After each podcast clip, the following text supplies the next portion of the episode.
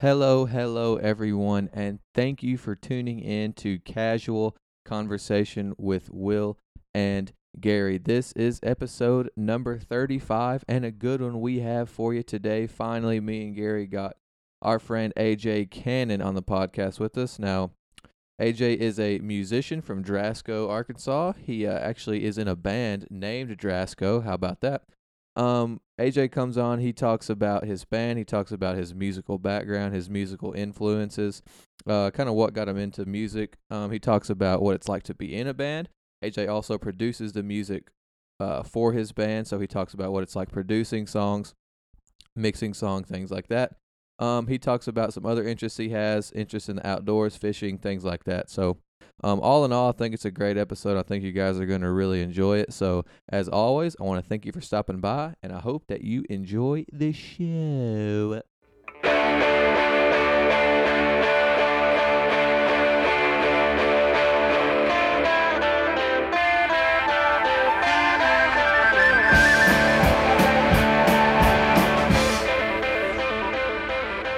Hello, ladies and gentlefish. This is the casual conversation. What do we do, Will? It's a We- podcast. oh, I was about to say. I don't even remember what we do, dude. What are we doing here? We're out. Beats me. Dude, why are you at my house? what? Well, we were jamming Yeah, peanut butter and jam. peanut butter and jam. What episode is this, Will? 35, son? Thirty-five. That's kind of strange. That's. 35 weeks. Thirty-five weeks. I. Yeah, I don't think we've, and even the ones we've taken off, we've we've filled them. No, I've definitely missed a couple, but I'm Yeah, just you- you're yeah, talking yeah, bad about us, dude. So it's been like uh, 37 weeks, maybe. Uh, Anyways, the 35th one is going to be a special one. We've actually been hyping this guest up for. oh yeah, we've been talking about this one for a long like, time. I'm I'm talking like way back in the before times. the Stone Age. before we even had a guest. yeah. So this is uh our guest today is going to be AJ Cannon. Give us a little bit of an introduction, AJ. Yo, What's going on? So AJ is the one that we've talked about. Uh, he's uh, he produces music. He just came out with an album. His band is the Drasco Band, which we just learned the area code is seven two five three zero. Is that right? Yes. Yep. There we go. That's he gave, he gave me and Will a copy of his album CD format. That's what I'm talking about. before the before the podcast. We're greatly appreciative of that.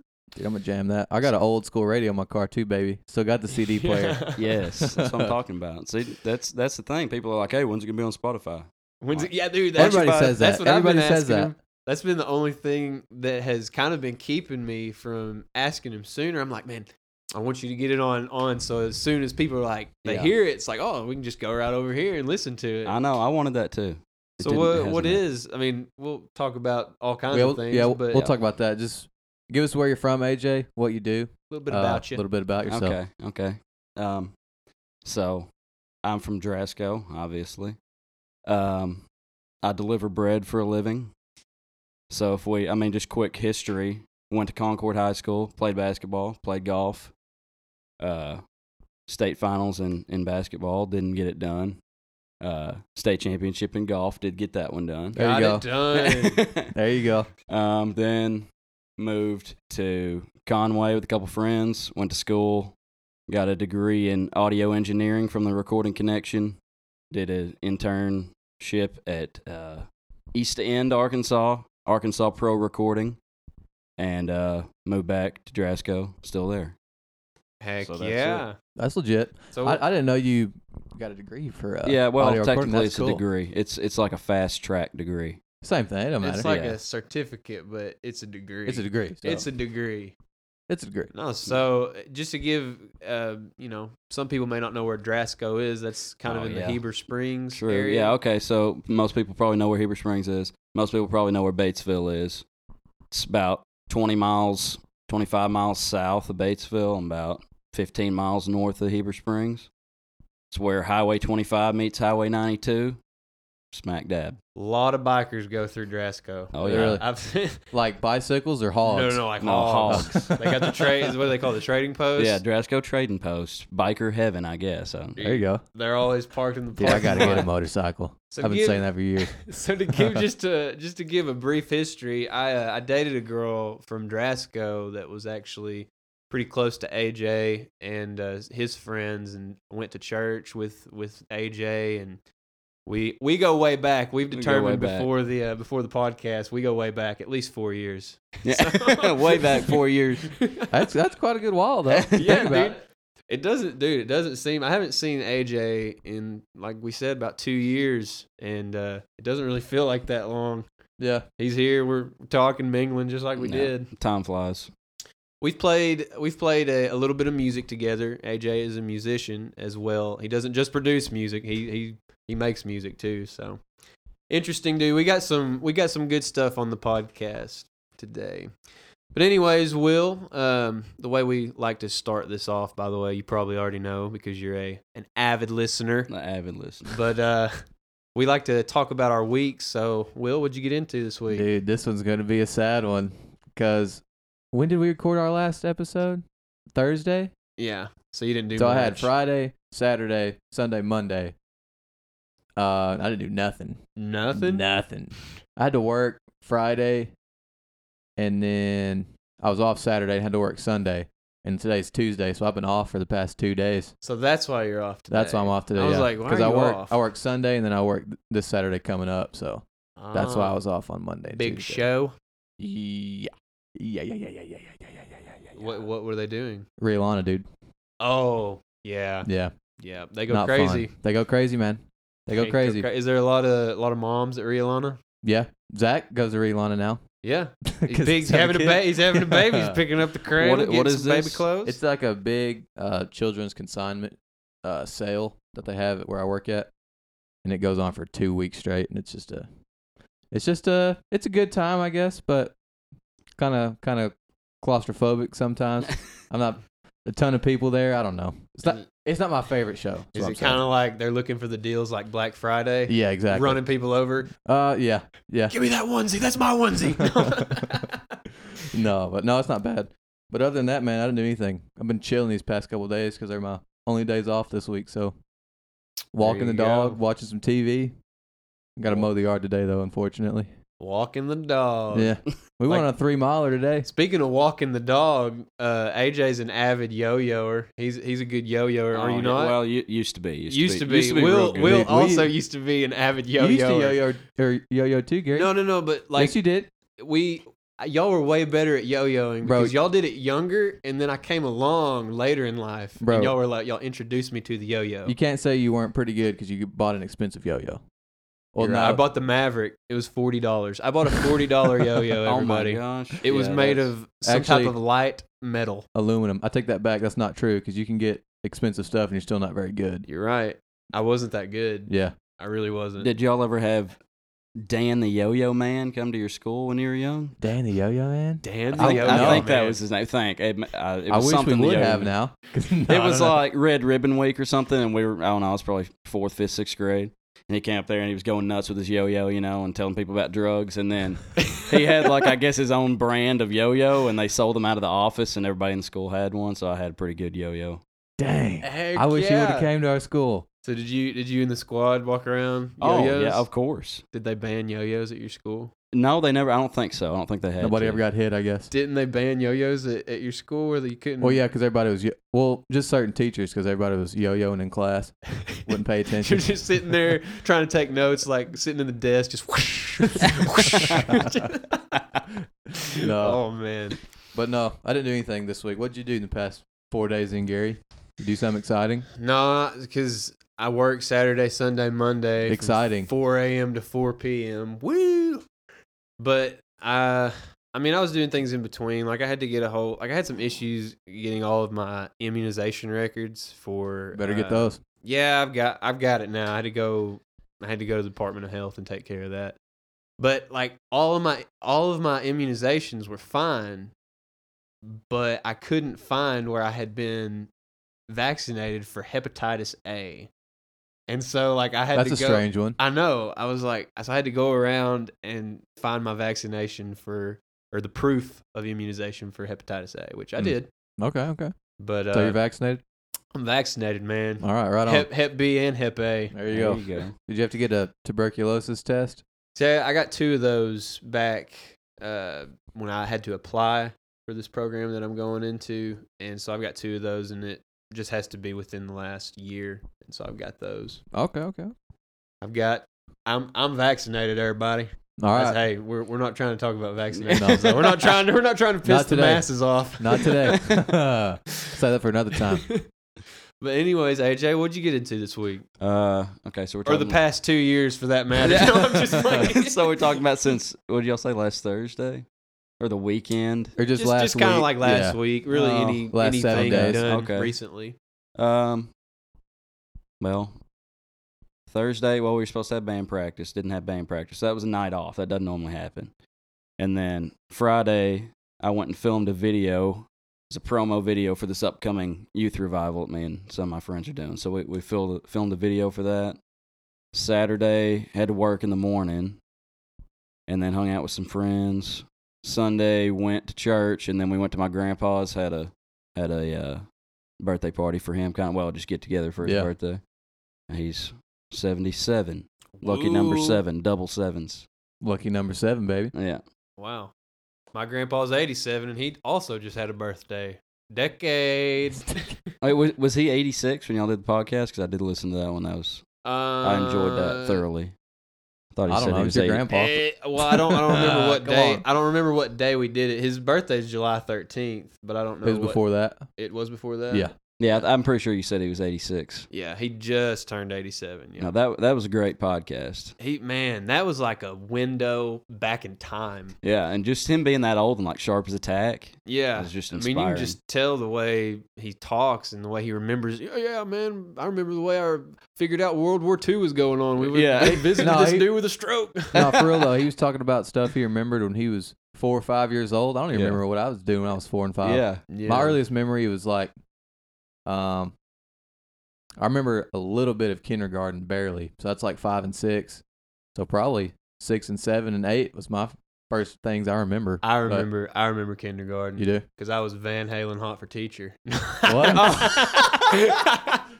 yeah, dude, I was a little boy, and like I don't know, my teacher was pretty, and I was just like, "Oh, Miss Fisher." Oh. Gary Van Halen. See, Hot you were teacher, born. man. He was Gary born- Van Halen was born born, long ago. Gary He just Van Halen. I I had uh I was at uh this little get together the other night, and so they figured out I had a podcast, and one of the guys he was like, "Oh, Gary Van Halen, what's that episode about?" it's like, dude, we had Van Halen on the show. yeah, it was yeah Yeah. it was me and Van Halen talking. No, but uh, if you hadn't checked out the one with my grandpa, Mister Sam Collins, I'm like, hey, you put I- the, the Mister. No, Sam I had to put Mister. I've, I've called him that ever since I've known him, so I just had to put Mister on it. It Yeah. felt wrong if I didn't. One day we'll have my dad on. He doesn't. He doesn't get. He He doesn't, doesn't get Mister. It'll he doesn't just get be Sam Mister. Collins. Yeah. Yeah. but anyways, I guess we'll we'll dive into this. Um, so one of the bigger reasons that we have you on here is obviously your your music life. Um, so before you get going, I just want to kind of reflect on on when I met you, everything. I went down to Drasco for the first couple of times, and like within the first couple of times, I saw you either performing, uh, either at church or just in like a smaller group. And at that time, I was literally not even a year into playing the guitar. I was maybe five or six months, if that. And I'm I'm sure you can relate uh, throughout your musical experience. You you come across people that are just significantly better than you at that point in time, right. and it just wows you, and it, it almost it's an inspiration. Really, you're just like I like that's possible, like that's possible, and if I put the time in, I can do that. And so that's kind of what I remember is like, oh man, this guy's really good, and n- not only that. There are a ton of good musicians in your area. Yeah, it's- Garrett, it's Garrett crazy. Seal, Lloyd Spinks. I mean, I, that's the two off the top of my head. Yeah. But just wowed me. And so I was really lucky to to be around musicians like that to where even just watching them like i didn't get to play with y'all guys a lot i played with you a few times um, but just getting to watch them watch what they do how they do it the sounds that they make putting it all together and so that that was actually a really critical point in time for me just developing myself as a guitar player without even playing the guitar really like i was Right. just like sitting back kind of absorbing it in so anyways just kind of talk about how you got into music like when was the first time you picked up a guitar I was I was ten years old, and I I remember like when I was young, I watched Back to the Future when I was pretty young. Okay, and y'all have seen Back to the oh, Future. Oh, right? Yeah, yeah. Okay, well. You know the scene when he gets up and he plays Johnny B. Goode on stage at, at the end. Okay, I Mhm. always thought that was the coolest thing ever. I was like, I want to be able to do that. And all of a sudden, when I was ten, or I was about to turn ten, I was like, I want, I want a guitar for my birthday. Don't know where it came from. I have no idea. But I was just like, I'm gonna play guitar. So I asked for a guitar for my birthday. Got one. It was one of the electric guitar in a pack with an amp. It was like a, it was, it was a Behringer, and I mean, pretty much. the Behringer. Yeah, it was. I mean, we we got a Behringer on here. boom. Behringer, baby. Behringer, Hey, baby. some some is pretty good. Which I still play the guitar, uh, which uh, I've I like stripped it out and made it better. But, Oh yeah, that's cool. but the amp is is total garbage. But that was what I, that was what I started playing on, and uh, I don't know, just kind of evolved from there, I guess. I I started playing at church when I was probably 14. Joined the youth group, and we always had like a youth band, and there was some kids that were older than me that that played guitar and. Uh, you know, Hance, he's always played the the drum box. We kind of joined at the Yeah. same time, and so we just, you know, got up there and started jamming. yeah, And I- that's I, mean, I fit in pretty good with them because I was, I, I mean, I wouldn't say I was better than any of them, but like I was, I knew chords where I could play with them. So I mean, Yeah, just jumped in, and started playing. that's that's really cool. And so you you grew up around music. Oh and- yeah, and like musicians. when I was little, watching Lloyd at church playing, like I remember that that was probably a huge influence on me. I didn't even know. Yeah, I I can definitely relate to that. Yeah. uh, my my dad plays the bass. My uncle Monty, he can't play the guitar anymore due to medical reasons, but heck of a guitar player. My grandpa is an excellent pianist and guitar player. Um, and so like even without me even really remembering it, like I, I don't really remember certain scenes of like going around with my dad because him, my dad, and my uncle were in a band. Ruckus Live. That was the that was the name. Ruckus Live. Your grandpa was in Ruckus Live. hmm He was Oh, piano. come he on, played the blues, the bluesy piano to it, man. Play the boogie woogie. Nice. they didn't do so much boogie woogie. They Oh. did like rockabilly, blues type stuff. Okay, Okay, okay, okay. But they just got it was them three and a drummer. And I remember I just remember being around that. I don't really remember certain instances. And I, I think that greatly influenced me. Just just being around it and ha- just absorbing it through the ear, hearing it, you know. For sure, yeah. I, I remember watching. I mean, my my grandpa he plays the accordion of all of all Oh things. yeah. wow. and uh, which he hasn't played in a long time because his accordion screwed up and he's never got it fixed. But he could play piano too, because you know one half of it is is a keyboard. So, oh yeah. So I mean, he could play around on the keyboard a little bit, and I remember messing around with him when I was first starting playing the guitar, and even before that, just watching him play, I always thought it was insane, especially the accordion. 'Cause I couldn't, I couldn't even hold the thing. I'd like sit down and try to hold. I was as big as I was. He's got That's a an alien. Yeah. That's an alien instrument for Dude. sure. That's You such see a cool that- thing though. I've see never. I don't think I've ever seen one like somebody play one real It- life. It's a crazy instrument. well, that's really cool. Um, so like, I remember like when I first started playing the guitar, it was like at first like you're the beginner, you don't know anything. You get to a point where you can still, you know, you can pick out some chords and you can start putting them together, and you can actually kind of play a song, and you get to that point where you can play a little bit.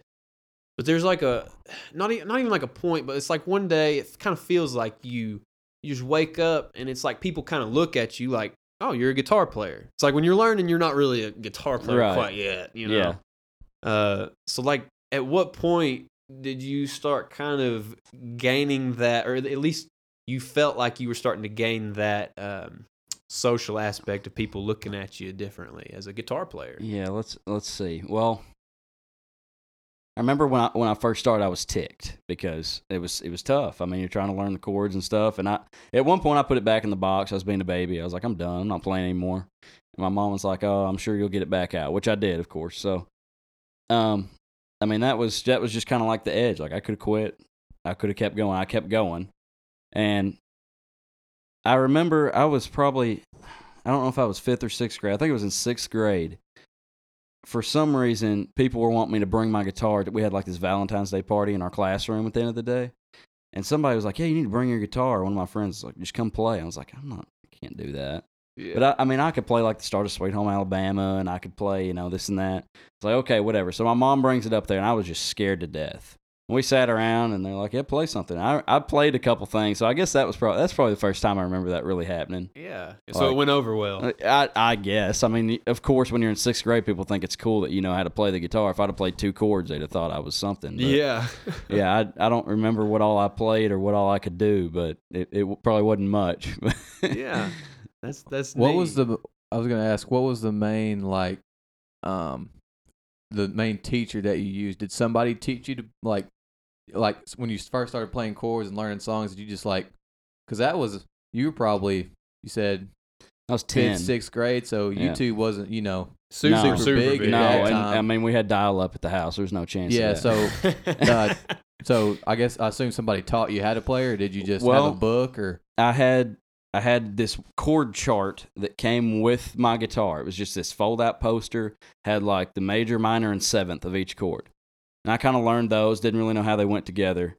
And then I got probably as a gift or something, I got a, a DVD for that was that was electric guitar is what it was called. I can't remember the guy's name. And then I got another one that was called blues guitar, and I got another one that was rock guitar, and they were all the same company made them.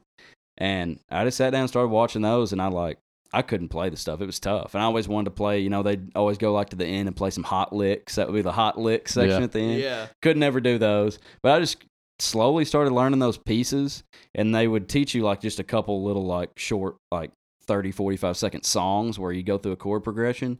And I started just kind of noticing, hey, these chords always go together. And it, one day it just kind of clicked, hey, these chords go together. I didn't really know why. I didn't know a lot of, like I know now. I didn't know music theory, but I was learning it and didn't know. Yeah. So I think that was just kind of natural to me. Not everybody can pick it up like that.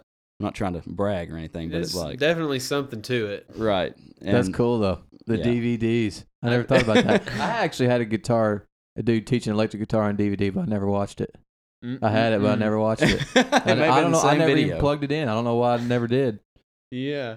Well, Will, we've we've had a Gary Van Halen episode, but uh how did you get into the guitar, man? I well, no, we talked about that. Well, let's talk some more about it. Oh, um, well, my dad always played guitar. He always had a guitar, um, you know, hanging up on the wall, and I would hear him playing every once in a while. And uh, I think we, I don't know when School of Rock came out, yes, but that was I watched that movie, and uh, it was kids playing these instruments, and they were like really good at it. And I was like, "Is that are, is that real? Are those kids actually playing?" And he was like, "Yeah, they're actually playing." And I was probably the same age, you know, 10, 11. And I was like, "I want to learn how to play." And he's like, "Okay, well, come in here." And he showed me some chords, and he had a poster like that. It had probably a hundred chords on it, and he was like, "Practice the, you know, the A, C, D, and G and E. Just play them over and over and over again." I was like, "Okay." So I was, you know, kept playing and playing, and then he's like, "You got to practice on switching them." And he's like, "Don't don't look at your hands when you're playing." So I'd be playing, and he'd see me looking at it. He'd just turn off the lights, so I couldn't see what you know what I mean. And I was like, "Turn the lights back on." He's like, "Just keep keep going." And That's intense. over the years, I just you know kept practicing and practicing. I guess. I guess that School of Rock though is what really got me into it. School and of Rock, my Jack dad- Black. And then my dad was the main guy that you know taught me yeah. about the chords and how they went together and things like that. That that reminds me. I took a me, a music appreciation course in uh, college, and obviously your dad was probably wasn't this hard on you. Pro- Actually, I know for sure he wasn't, hard. He wasn't hard on me at all. He was Yeah. just doing that as a joke. You know what I mean? Yeah, Turn the lights off. But when you said he turned the lights out, I had to go to this thing for extra credit, and uh, the piano uh, teacher, he, the dude that taught my class, was a pianist, and he taught piano for the upper level music uh, graduate students type thing.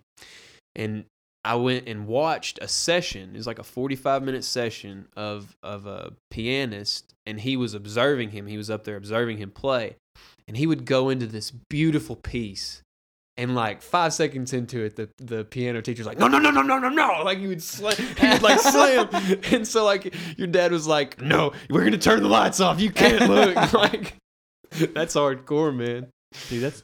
It was, I mean, was he playing like beautiful stuff? Oh, it was unbelievable. Like it was then- just unbelievable. Like Beethoven. Uh, next level, dude. Yeah, just next level. and the teacher just told him to quit 'cause it was terrible. Yeah, and like, and the thing is, like, I can I can understand to an to an extent. I mean, I'm no, I don't have a PhD in piano like this dude did, but um, there's little bitty nuances in music. It's like a person, three different people, all of us could play the same chord or hit the same lick, and it's gonna sound different. There's so many different things like tonality. There's uh, different like levels of and degrees of vibrato. It's just like everybody has their things. Like when you hear Stevie Ray Vaughan play the guitar, you know it's Stevie Ray Vaughan because Right. it's Stevie Ray Vaughan. And so, yeah, it's just interesting that there are different ears. You said you picked it up naturally, and so I can relate to what you were saying. I didn't, I didn't know why G, C, and D went together, but when I played those chords together, it sounded good, and I liked it. it made me feel like I was doing something Right. that They- people actually wanted to hear. Yeah. So I still don't know why they go together. To be honest. and so talking about go. talking about the music theory though this this is a bit of a tangent so the music theory i I didn't learn any at first and i was just kind of i watched youtube videos uh, marty marty on what's Marty his, Music. yeah marty music he he would show me like different chords and like songs to play and I, at first i was just kind of learning songs i started noticing these patterns and i stumbled across the concept of music theory and so like i was like that's going to take me to the next level. Like I've got to learn some things about the theory behind it because there's value there. I don't know what's there, but there's value there. So I didn't go in and learn like all kinds of different things. I learned the very basics of music theory. You know, the circle of sevenths or whatever, circle of fifths. Circle of fifths. Yeah, circle of fifths, like the pentatonic scale, like what a seventh note actually meant. And you start seeing these patterns unfold.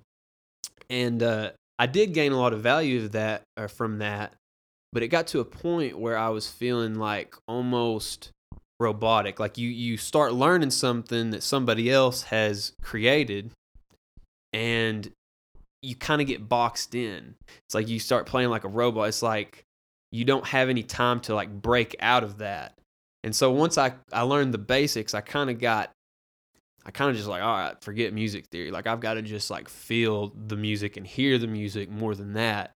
And so uh, there's this guitarist I really really like that said something. He said, "Yeah, music theory is important, and and people that learn it are going to be better than people that that don't learn it. Uh, granted that you can actually play the guitar or any instrument for that matter, but people that just learn music theory are only going to sound very technical and kind of interesting. The really, really good musicians and guitar players go much deeper than the theory. And so that, that line stuck with me. It's so much deeper than the theory. And yeah, that's kind of embodying like what we're saying right now. Yeah, that's that's really true. I, I mean, I agree with that. Like, well, like the way I learned, I didn't learn the, the theory. Didn't know I was learning theory. I would learn something, and then years later, I'm like, oh, that's why that works. So it it would be it would have been nice to probably learn it at the same time. Not have to figure out when I was 18, 19 years old. But at the same time, if that if somebody had set me down with sheet music in front of me, and, and I would have probably never, Yeah. I and would have never played. I can't read music. I didn't. I I, didn't either. learn Can't how do to that do either. that, and I really want to someday. But it's there's a lot more of of just kind of developing my own sound, my own unique sound first before I get into that. Right. And I've actually kind of reached a, a crossroad. I mean, you go through moments of just incredible growth on an instrument, and then you go through moments of stagnation on an instrument. And so, um, here recently, like, I mean, I've been trying to go in quotations deeper than the theory for about two, two and a half years now. And I've started kind of kind of seeking out teachers, whether they be on YouTube or in real life, which I don't know too many technically trained musicians, but I've been trying to figure out like different things about like for example the the pentatonic scale man I know it front and back but it's like there's so many different modes of the pentatonic Right. scale that you can add just a couple extra notes and you get a different flavor than if you're just playing the the blues you know Right. so that's that's where I'm at in, in my guitar playing at the yeah, moment. dude. And like reading music, when I took piano lessons, I learned how to read the music for a piano, but I assume it's different for a guitar because there's only six strings. So you only have, it's like when you're reading music for the piano, there's, you know, uh, the staff, which is, you know, six lines going across, but it goes above it, on the line, and then below it. And there's so many different variations of the notes that can be on the staff at one time yeah and it's very it's overwhelming at some some point. So I think that's why you know I still like piano. I'd still like to learn to play someday, but it it kind of like I just her teaching me that and giving me all this information in 30 minutes because that's all the time that our lessons were was just so overwhelming and my brain just got fried by trying to It's because you already. It's like. It's like training but like- somebody that already has bad habits. It's not that you playing the guitar is a bad habit, but you've already learned like how to make these sounds, and it's like you're trying to relearn it a different way. Yeah. so well, it's it- challenging. it's not even that though. Can't teach an old dog new tricks, man. Yeah, I guess.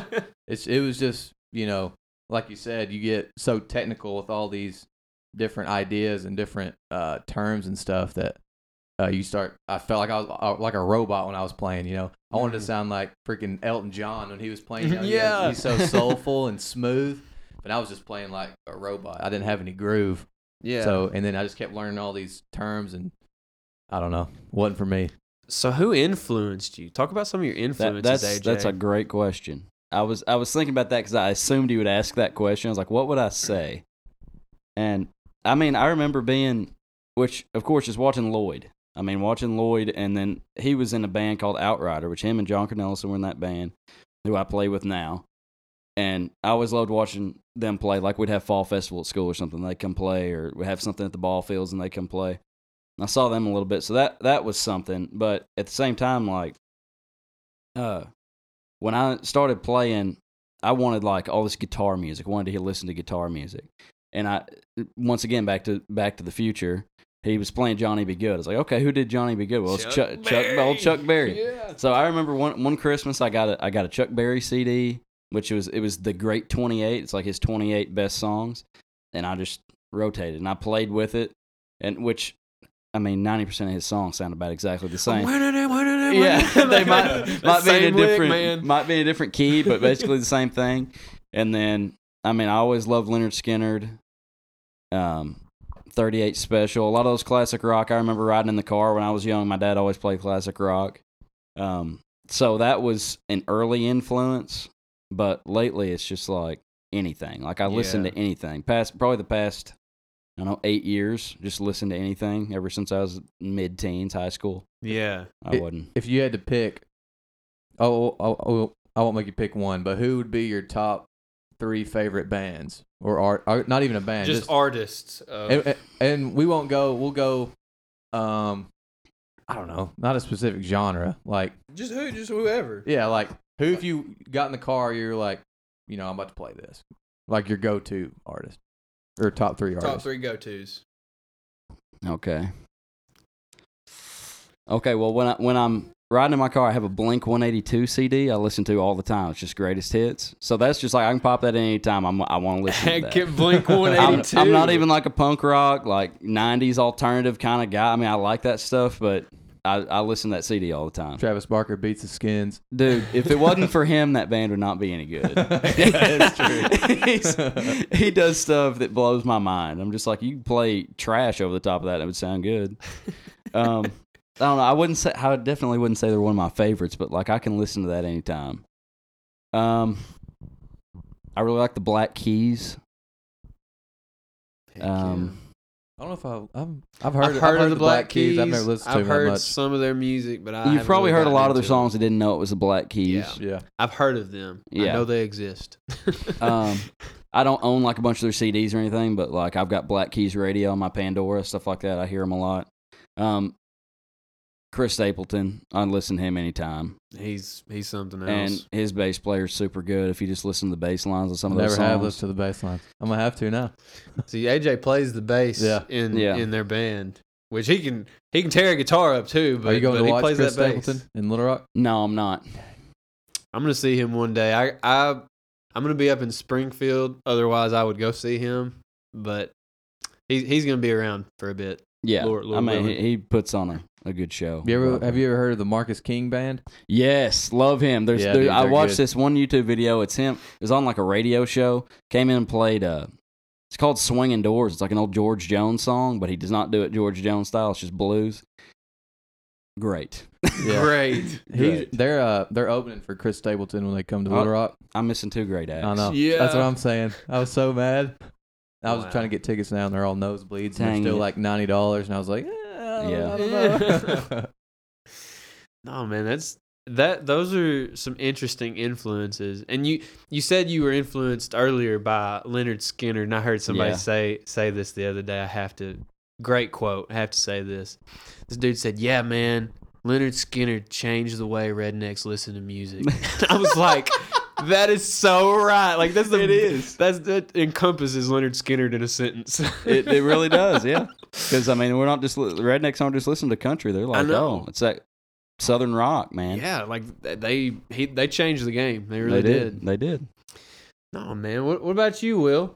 Who are some of your influences that influence your guitar playing? Man, um, well, when I first started playing, I would play acoustic songs, and then w- my first electric guitar was a um, um, Epiphone SG. So it had the two humbuckers in it. It wasn't like the Strat style. So you, I mean, you could you could play blues and clean tones on it, but it was more for hard rock. And when I first, I was you know, 14, 15, 16, I was listening to Metallica and like uh Megadeth and like then I got into like Bullet for My Valentine and Avenged Sevenfold and stuff like that. So Yeah, I remember so they Will. they actually influenced me more during that time, but over the past three years, um, I've been lis- I listen to more blues and pop folk. I guess I John Mayer is kind of rock. He's more.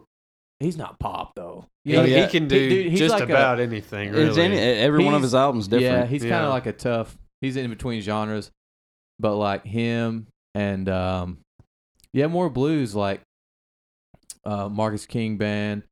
Um, who else was I? Who else I listen to all the time? You ever listen to Chris Jacobs? Chris Jacobs. No, I haven't. Oh man, you're I need missing out. You're gonna have to write that down. Will. I'm gonna write Write that down.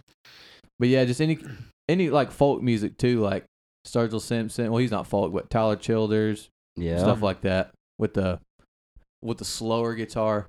Mhm. Um, yeah. I listened to BB King recently. I've never listened to him except for the past year or so, six months. He can play some blues. Oh, definitely. he about invented Definitely. the blues. Exactly. But no, that's about it. I, mainly my influence was the heavy bands, Metallica, stuff like that. yeah, that. I I remember Will walking around junior high school just like just listening to metal and stuff. And dude, honestly, I grew up. My family didn't listen to that. Didn't know anybody that did. And None of my family listens to it either. yeah, I thought and, I was weird. you you came around, man. I I dig it now, man. I listen listen to that stuff, but it blows me away because like the style of guitar that you play, like. I mean, if I sit down and try and learn it, I'm sure I could. But like metal guitar It's and heavy different. riffs is Yeah. it's so much different. Different animal. Yeah, That's one style I can't. Yeah. I just don't. I wouldn't know what to do. Will can play it pretty well. Dude, I sold my uh, guitar I had though, so I can't really play it now. That guitar's not really a metal Played on the machine. Strat, man. No, not really. It's Strats are for It strats doesn't are really for do silky it. blues, man. It doesn't really do it. So Does your amp go to eleven? I don't know. Uh, it you- doesn't have numbers on it. You'd It doesn't have as- numbers. As, long as it goes to eleven, man. but no. No, that's that's awesome. Some of some of my influences, I started listening to music. It like the two big ones. I was just like Pink Floyd, Led Zeppelin. Like I, I got obsessed with David Gilmour. wasn't wasn't so much um, like I, I just liked Led Zeppelin's music as a whole, but David Gilmour just blew me away, which is the lead guitarist for Pink Floyd. But then I uh, I got I moved out, and, and so like the time that I was actually learning to play the guitar, I, I heard Will playing some John Mayer, and I had heard of John Mayer, and was familiar kind of with him. He played Gravity for me. I heard I heard the the lick, the just the lead lick to to Mhm. Gravity. That was about all I could do. I couldn't do any. Dude. I couldn't do the rest of the song. Just that one little part. Dude, you showed me that, and he has been a huge influence. And part of the reason is because, like you said, man, he's so versatile. Right. Like, he can play anything, man. And then Sturgill Simpson blew up. Excuse me. Sturgill Simpson blew up, and as a songwriter, uh, I, I, I like songwriting. He's a great songwriter, but I went and watched him open for the Guns N' Roses at War Memorial. And Sturgill Simpson was by far the most talented individual there. Like, Yeah, he was. yeah, Slash like Slash can play the heck out of a guitar. Axl used to could sing really well, really well. He's not he's he's getting a little old and his voice is hurting him, but uh Sturgill Simpson was up there playing like just insane licks and singing with a voice of velvety gold. I mean, it was just amazing. Yeah, they didn't even take a break. They just played for like an hour straight, just back to back to back to back. Yeah. And thing he's It, it was insane. he's opening for Guns N' Roses, and he's mostly country, but he he's making like his songs like rock and roll. Like he just Yeah. t- completely changed his songs. I was like, man, that is a performer right there. Right. That's what it's So- about. Anyways, that's that's cool that you know you got different influences and everything. But where do you where do you see music taking you, and where do you or where has music already taken you? Oh man, that's tough. That's a tough question. well, I'd like to say that it it would, you know, I could make a career out of it. I don't know if that'll ever happen, but I'm not really that worried about it. Um, because right now I'm just, I mean, I'm enjoying doing what I'm doing. It's not, you know, making me a living, but I'm getting to do it a lot. Um, I'd say it's definitely like as far as somewhere that it's taken me, it's gotten me way more involved in my church. Yeah, Like I think without if without having that part, I don't think I'd be as involved as I am.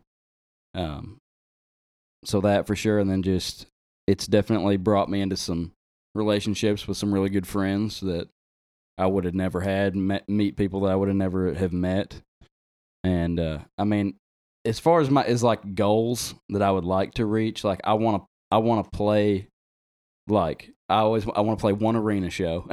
Yeah, dude. Which uh, that's I mean that's a huge goal. I don't know if that'll ever happen, but you never know. And then I've always I want to have one song on the radio. That's pretty much my goals. I want to play one big show, arena, something, and then I want to have a song on the radio. And if So- it gets to that point, I mean, you never know where it goes from right, there. You right. know? That's kind of like well, if you got a song on the radio, you pro- you might have played in an arena, or if you've played in, a, in an arena, you probably have a song on the radio. yeah. But I mean, I, it wouldn't have to be you know me playing my own songs or with with Drasco or whatever. You know, you can get hired to play with anybody, so yeah. you never know what could happen. So I've I've played around a little bit, um, around in Conway. I've played for people that have asked me. I've played benefits, things of that nature. Nothing huge. But one of the things that I've noticed as as a musician, man, I love playing music. I love playing uh, for people. It's something that really gets me going. It's very exhilarating. But it's really hard to bring people together and maybe maybe you come together uh, occasionally and you, you jam out and it sounds really good you like that but to actually get together and refine something is difficult. It's difficult not only from a skill perspective but getting people to actually invest in in creating something and that's so kind of segue into our next thing is like the band that you're in right now. Like how how is that dynamic? How did you how did you I know, I know how you met those people and you can talk a little bit about that but how did it come together That's a that's a good question. I uh well, I was probably it was right after I got back from school. So I was I was probably 20 and they had a band, John and Lloyd and Patrick, who that's who I play with now, just those three. They had a different bass player and they had a guy that sang and played keyboard. And uh they were in a band called Eleven Cent Ransom, and they were playing this show up around Jonesboro, and they just wanted me to run sound. They said it's kind of a weird situation. We don't know where we're gonna be able to set up, kind of stuff like that. And they were like, just come do sound for us. I said okay. So I go over there for practice because they were gonna sh- kind of show me how they run everything, and Lloyd was like, AJ just needs to be playing. He was like, just bring a guitar and he can play with us. He was like, he can set up sound and he can just come play. It's like, okay, that's fine. Because at the at the time, John wasn't coming. There was just going to be Lloyd. He was the only guitar player, and he was like, no, you need to come play with me. So okay. So the plan was I was going to come, set up sound, get it sounding good, and then I would go up on stage and play with him. Well, then it ends up John can go. So we get sound set up. John kind of did sound for a few minutes, and then he came up on like the second song, and we just started playing. So we had three guitars, bass, keyboard, drums, and that I mean, I guess they just decided they want to keep me around. But some stuff happened with the guy that played the keyboard and sang, and the bass player. They kind of had some things, and then it ends up that the the keyboard player is just not a very good person. So yeah. some, some stuff happened there, and it just all kind of ended really abruptly. And then after a while, Lloyd was like, "We need to get back together." It's like there's still four of us. We can get down. And so I played. I had played bass with him a couple times before everybody just kind of broke up because the bass player just straight quit. He was like, "I'm just not doing it anymore." So I started playing bass with him, and I just have been ever since. So we took probably like a year off. We didn't play, didn't do anything, and then Lloyd was like, "We're ready to start doing this again." So we started playing, and I mean, Lloyd's been writing songs since mid '80s. I don't know. I mean, he's always written songs. He wrote songs for their band Outrider they used to have, and and for the band they were in before I started. And he's just got a stockpile of songs. So we just kind of started jamming, and like we've gotten so much better. Just the chemistry, which I mean, John is extremely good at the guitar and just filling up holes. And Patrick is the best drummer I've ever played with. Doesn't miss a beat and doesn't do too much. Grooves extremely well. So the chemistry is just there. And I just I didn't really know how to play the bass. And the thing is, I mean, you can play the guitar and learn the guitar and be like, yeah, I'm pretty good at the guitar. But there's nothing I'm more scared of than somebody that you say, man, I need a bass player. And they're like, oh, I'll play the guitar. I can play the bass. You don't want that because most of the time they're going to be way too busy. They don't really understand the role of the bass. They're like Mhm. bass solo full time. Mm-hmm. So I really kind of had to learn what what the bass's role is and then try to fill that. So I really started listening, paying more attention to, to the bass, like in, in songs I was listening to and watching videos and stuff. And it's just, I don't know, it's just kind of snowballed from there.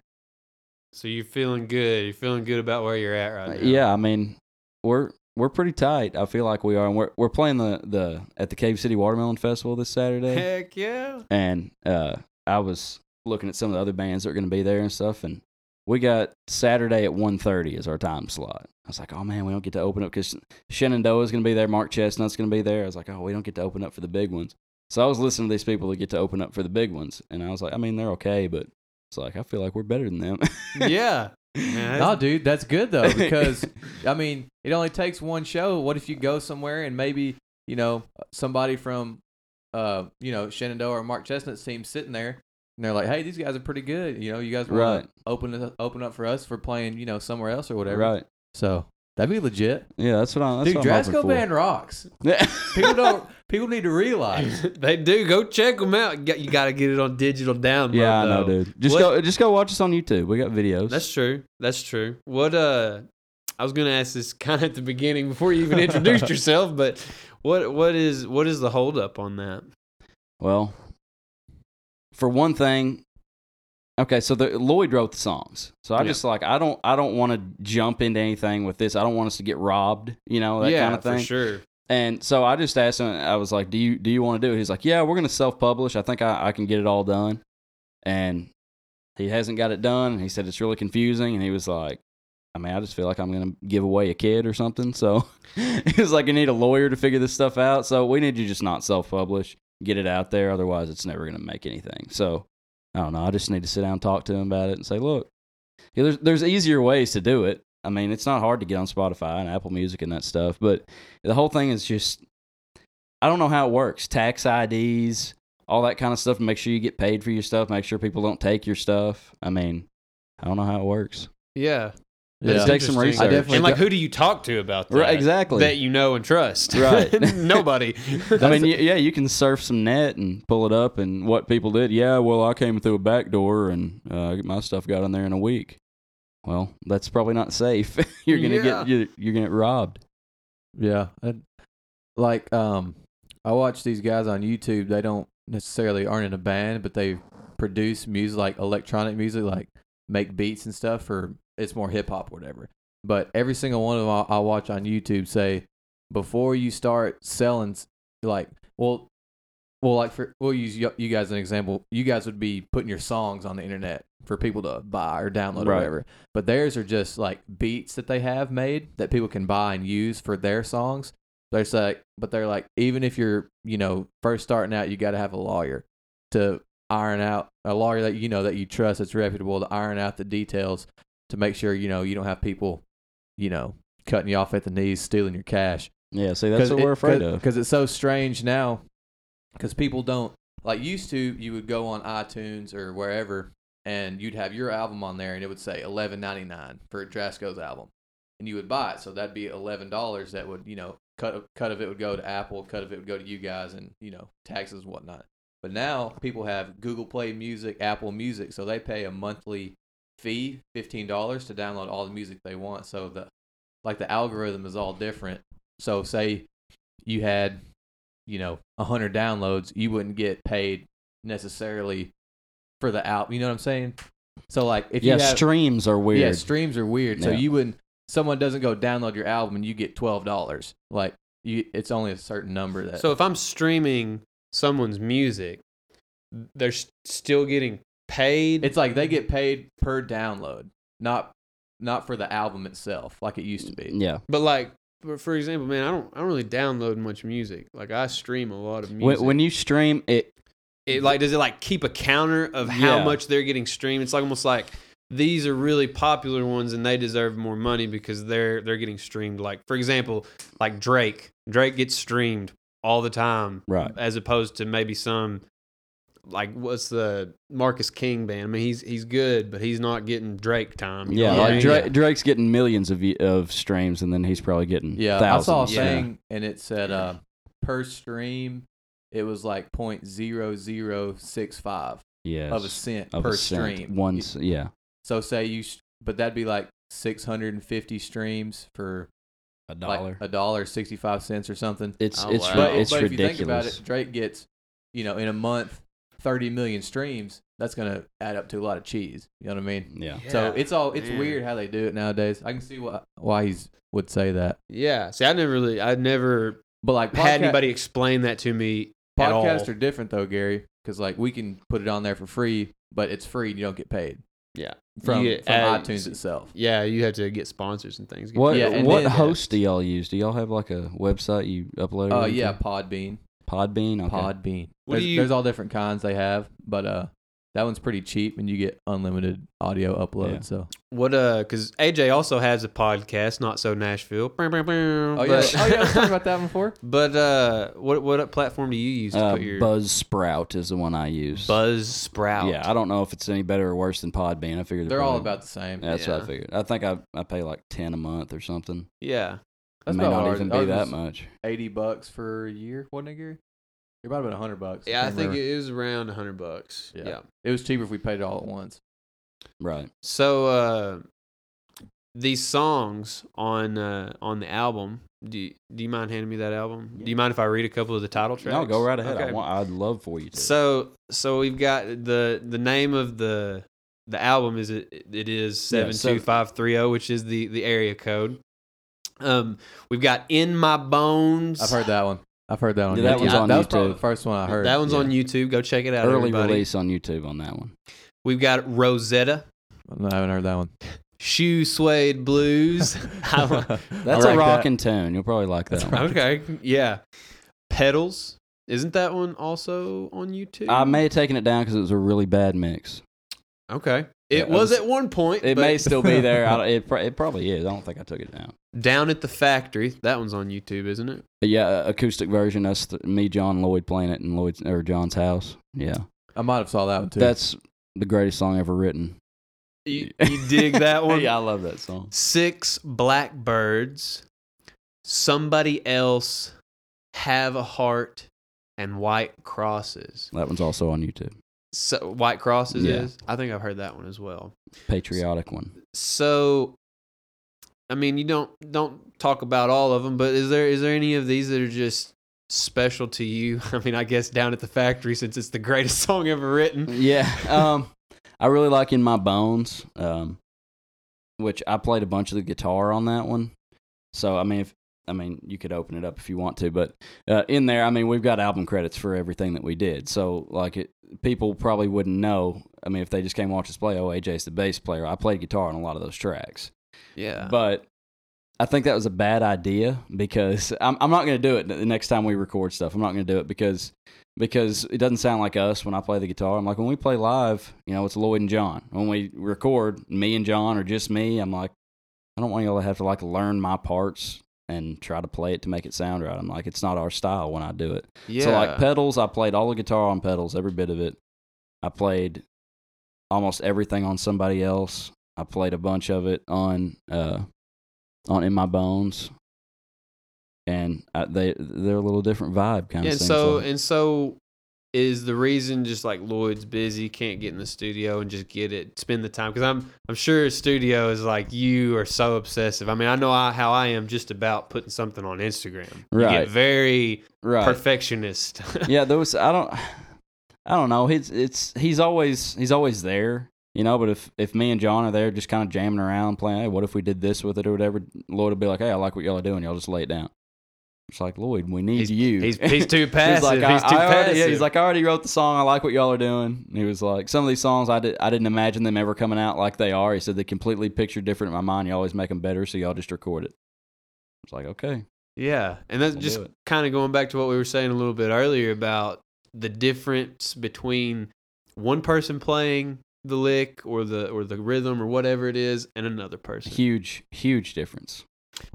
I can't Yeah, play like. Lloyd. Lloyd can't play like me. It's just how it goes. Exactly. I mean, what you're talking about earlier, though, the chemistry of the band sounds like you guys jive pretty good, though. You Oh, know, we if do. you guys are laying down something different, and you know, Lloyd's the front man. You know, the guy that made the band. He's just like, hey, y'all do what y'all want. You know, Yeah. I think he's- that I think that's He's really not cool. a control freak or Yeah. anything. Like yeah. he lets us have the reins a lot, which I hope it's because he wants to. He acts like he wants to. He'll Yeah. just sit back and kind of listen and go, "Oh yeah, that's awesome. What y'all did's awesome."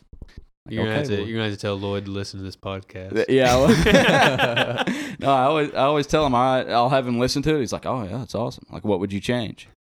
It's like, no, nothing I can think of. I'm like, Lloyd, tell us to change something. just this is Just, your uh, we want your knowledge. yeah. just a just a random shout out. Hey Lloyd, it's been a long time since I've seen you. If you're listening to this, Shout out Lloyd Spinks. yeah, Lloyd Spinks, Shout heck of a Lloyd. guitar player. Yeah, he's on Instagram. Guitar Monkey underscore five. I, I think I follow him. Yeah. I'm gonna have to give him a follow. You, you gain one follower, Lloyd. He'll probably Oh, never. He'll Yeah. never post anything. He'll never post. No man, uh, the yeah, still continuing with the shout out, Lloyd. You may not know it, but you influenced me quite a bit just sitting there watching you in church. I I loved it when he'd he'd bring out the slide. He'd play slide Oh, guitar yeah. in church, No, and he, it was so beautiful, so beautiful. That's something that sets Lloyd apart. Is like there's not a lot of guitar players you find that are really good at slide. When I see that like somebody playing slide, it may not be very good or whatever. I'm like, eh, you know, I'm not good at slide. But Lloyd, like me and John, neither one play slide. But Lloyd will pull it out. It just makes songs change. Like it changes the atmosphere when No you play doubt. I love those. I love slide guitar. I love too. steel guitar. Yes. I wish I could play steel guitar so bad. Dude, steel. Talk about we are talking about the accordion earlier. The steel guitar. That's a Oh, that's yeah. an odd instrument. That's a full body workout. I think. Oh, we we went to a Pentecostal church in uh, Whitehall. Oh my gosh, were you there for that? I was there for that. That was a Will. That was I a told rad you about experience. this. was that uh, uh, Mesopotamia? No, not Mesopotamia. Uh, What? what was that church you were talking about? Uh, I- I and don't you, know. And you said, dude, you have to go to this church because they're No, no, that that was. That he was a probably different wouldn't have told you to That- go here. No, that was a different one. No. that's a the different people one? were That's a different great. Love the people. I mean, yeah. Oh, that they were super awesome. nice. But we're we're sitting there in in pews and we're like, all right, you know, when's this shindig gonna start? And like a couple people walk up and they're playing the guitar and they're dude playing the bass and then like a couple more people walk up and start playing the guitar and then Okay, a couple okay, okay. more people i like no no lie there's probably like nine people playing Oh, rhythm guitar yeah, that was just and a bass player and then and then but the guy that there was a steel guitar there and the guy that played steel guitar he knew how to play was it. pretty solid. Yeah, And and he wasn't just banging and- on it. me and AJ both we walked over there and we just started kind of talking to him. I've never seen a steel guitar No. before then. Never been around one. And just watching him and, and explain it, it was just like a foreign instrument, man. I, I don't I wonder because I mean you you see a lot of guitar players or people that claim that they can play the guitar. I've never ran across a person that's like, yeah, man, I play the steel guitar. I'm like, you know what I mean? I, I met one when I was when I was down intern at the studio.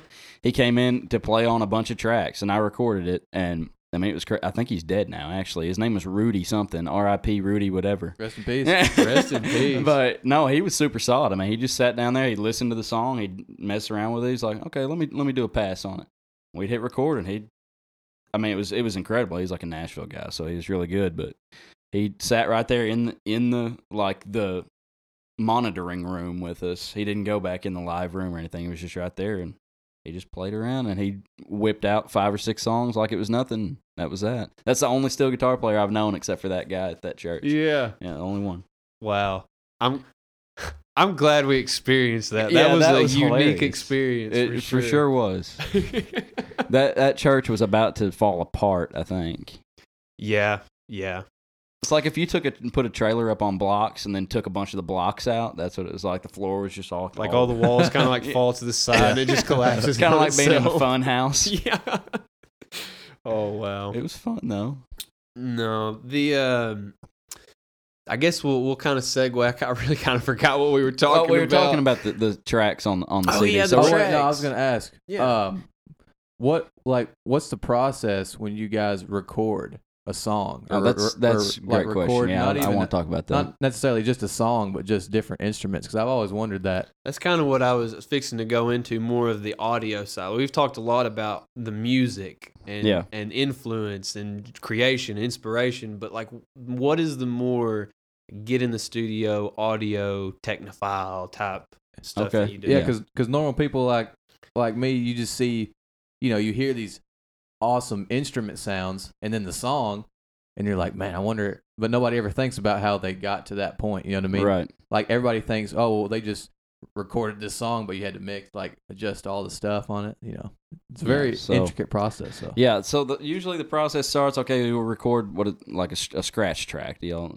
are y'all familiar with that? Okay, well for the listeners, for the listeners, a scratch track be like it's normally to a metronome or a fake drum track or something. And it'll just be a person playing the arrangement that you've decided on, play acoustic guitar and and sing the vocal, and you pretty much just use that as like a placeholder. So when you go to record everything else, you record over the top of the scratch track. It's just so you hear the vocals, you know where you're at, you hear the chord progression, so you can follow along.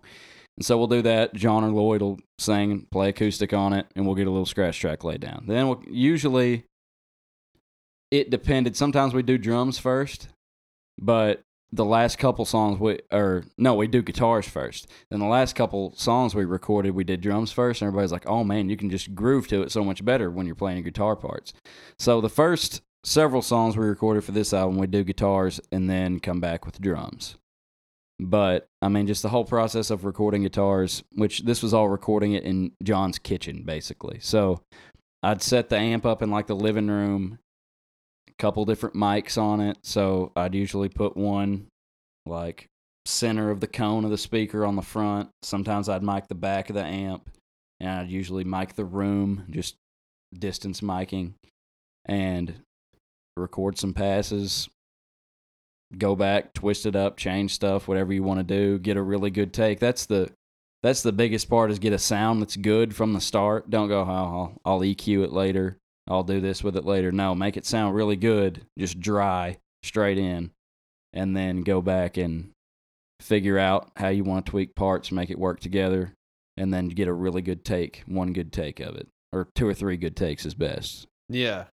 because you can always go back with computers now.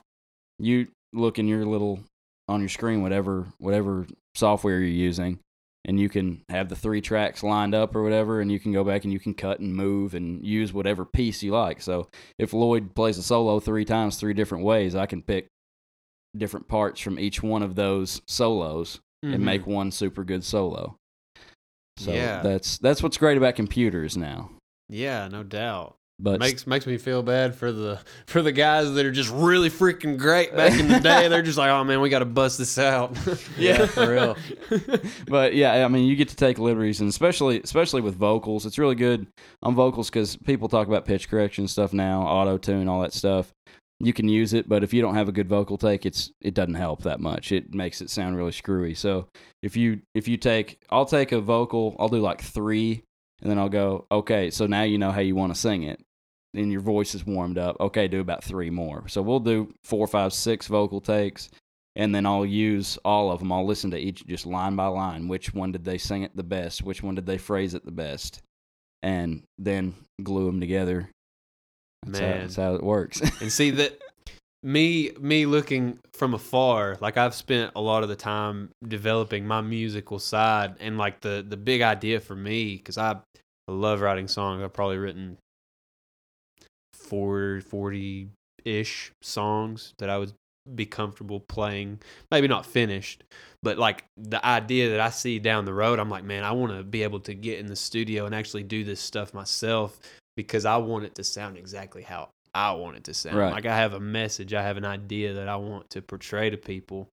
So I went and took uh what you were talking about how you were micing. You were like, yeah, sometimes I'll mic the back of the amp, sometimes I'll put it in the front of the cone of the speaker. And I went to this um, audio beginner class like down uh, on Oak Street in Conway where Jack's Music used to be. I don't know if you've ever went to. I don't, I don't think I've ever been there, but I, I know It's, uh, called Preston, Palmer. Preston Palmer, baby. That's where I took my piano lessons at.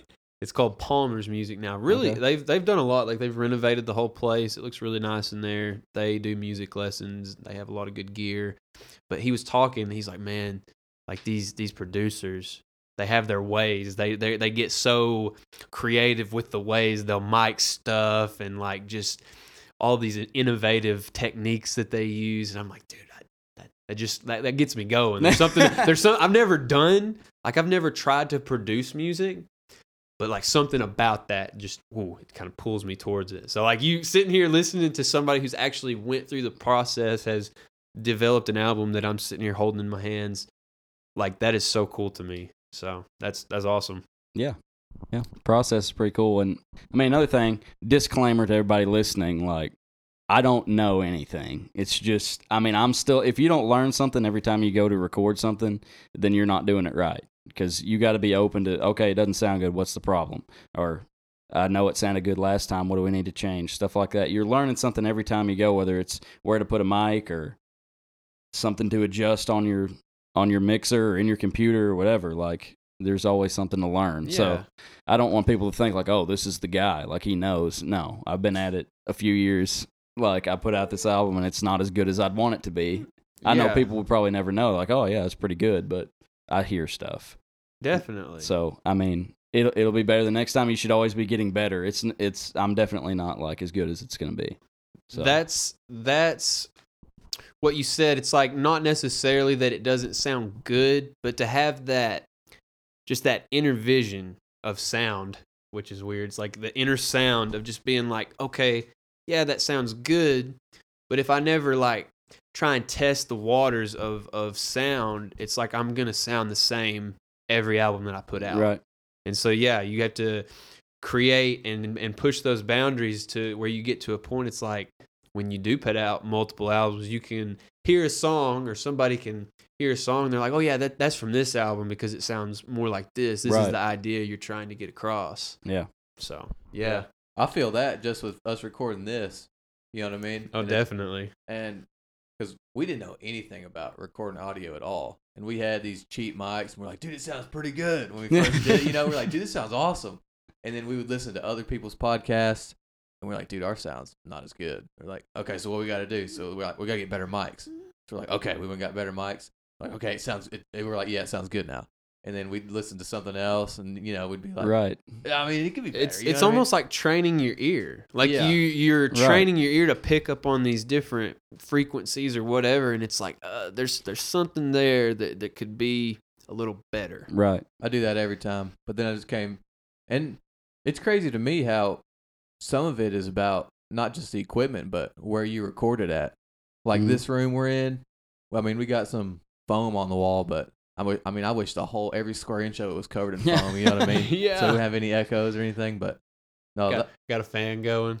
Yeah, I didn't think about that. Uh, it should be all right. yeah.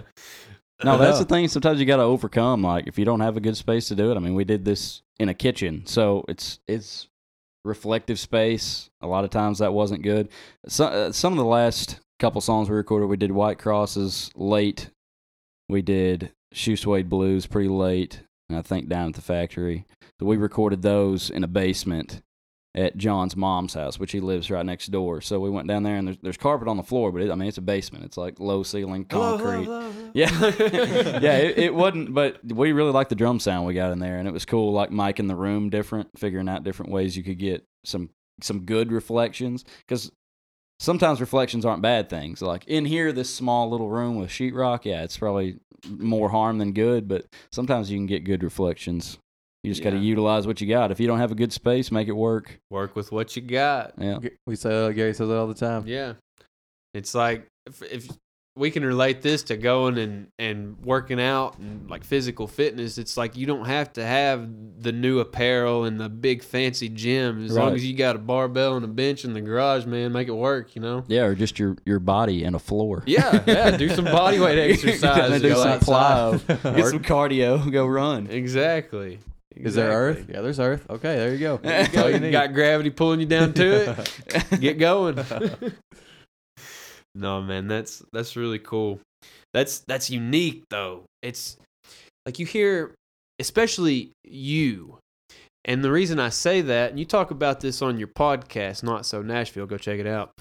But most people that you hear that are really into producing music don't come from a small town like Drasco. Right.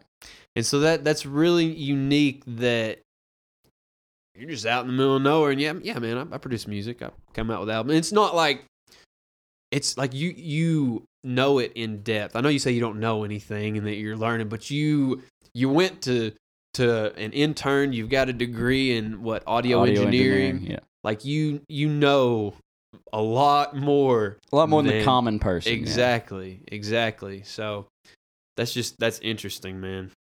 But no, the uh the thing that um you said kind of towards the beginning of the podcast about you making uh like a video for your church and things. It's like you're not only into just audio, but I know back when I was around Drasco more often, like you're into media Right. like mu- with an emphasis in audio. You, you should have got a degree in media with an emphasis in audio. Right. yeah. So talk a little bit about just just like creating media, creative media cuz I'm I'm into that as well. Yeah. So it's, I mean, a lot of times it's just like, hey, we should make a video for this. So that's, I'm sure that's how it started. It's like, oh, I'd like to make a video. You just got to act like you've been there. Okay, well, let's make a video. So I can't remember like the first first time I ever tried doing that, but just using like Movie Maker on a computer. I remember me and my friend Malachi. We, I mean, we used to play Call of Duty, and he was super good. Did you ever play with Malachi? No, I never played with him, but I heard him talk a lot about it. Okay, well, Modern Warfare 2, Modern Warfare 3, that was his jam, man. And he was we have slow connection in Drasco and he was up there. Like he knew some of the some of the top dogs. I mean, he knew some guys. and he and one Christmas he was like, "I want I want all this stuff. I'm going to re- start recording this and we're going to start putting out some like montages on YouTube." It's like, "All right."